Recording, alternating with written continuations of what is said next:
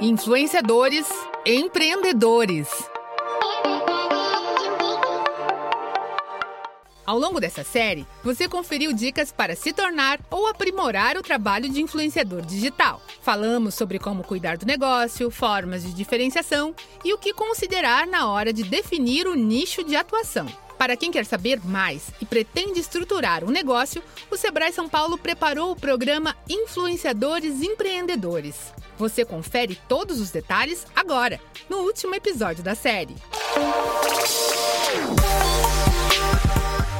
Curso tem cinco dias de oficinas ao vivo transmitidas online, totalizando 10 horas de capacitação. Os temas são direcionados tanto a quem já é influenciador, mas tem dificuldade na condução do negócio, quanto para aqueles que estão começando uma carreira. A gestora de projetos do Sebrae São Paulo, Helena Andrade, comenta alguns dos assuntos abordados durante o programa fala de como lidar com o medo de começar. Então a gente fala muito de comportamento. O medo ele faz parte aí de, da, da jornada empreendedora, de, de sair da nossa zona de conforto. A gente precisa aprender a lidar com as críticas e a gente fala muito também sobre o planejamento. Então, eh, não é só sair postando, abrir lá o Instagram ou criar um canal e sair postando vídeo, sair postando foto precisa ter um planejamento de tudo aquilo que você vai fazer, porque você já não é mais uma pessoa física, você passa a ser uma marca, você passa a ser um negócio, então tudo tem que ser planejado. Então, as pessoas elas têm uma,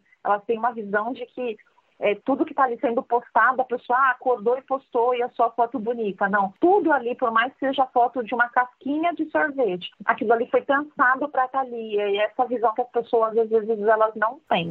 O encerramento das atividades é com a aula intitulada Blogueirinho Não empreendedor. A gestora de projetos do Sebrae São Paulo, Helena Andrade, afirma que essa é uma forma de deixar claro para influenciadores e para o público em geral que trata-se de uma atividade séria, como qualquer negócio blogueirinho é um bordão muito comum, né, das pessoas chamarem, ah, virou blogueirinho. E aí, blogueirinho não empreendedor, porque a gente aborda como essa pessoa se formaliza. Então, como ele se torna empreendedor, para que ele entenda né, essa parte um pouco mais burocrática de quais são os direitos que ele passa a ter. Então, quando ele, por exemplo, se formaliza como MEI, ele consegue ter direitos, acesso a, a direitos previdenciários, que muitas vezes ele não sabe disso, e quais são os deveres. Então, ele passa a ter uma obrigação de pagar uma taxa mensalmente, ele passa a ter a obrigação de fazer uma declaração anual de, de rendimentos do mês e também a gente faz orientação da, da parte de crédito. Então, a partir do momento que ele se formaliza, ele pode ter acesso a crédito para compra de equipamentos para investir ainda mais nessa, nessa ideia dele de ser um influenciador digital.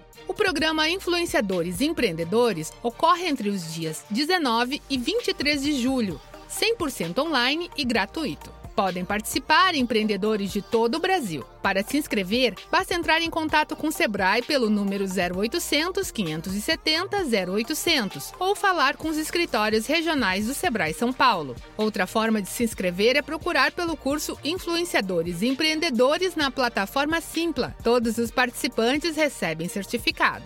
Série Influenciadores Empreendedores contou com produção e edição de Pedro Pereira e locução de Tatiana Pidutra, da Padrinho Conteúdo.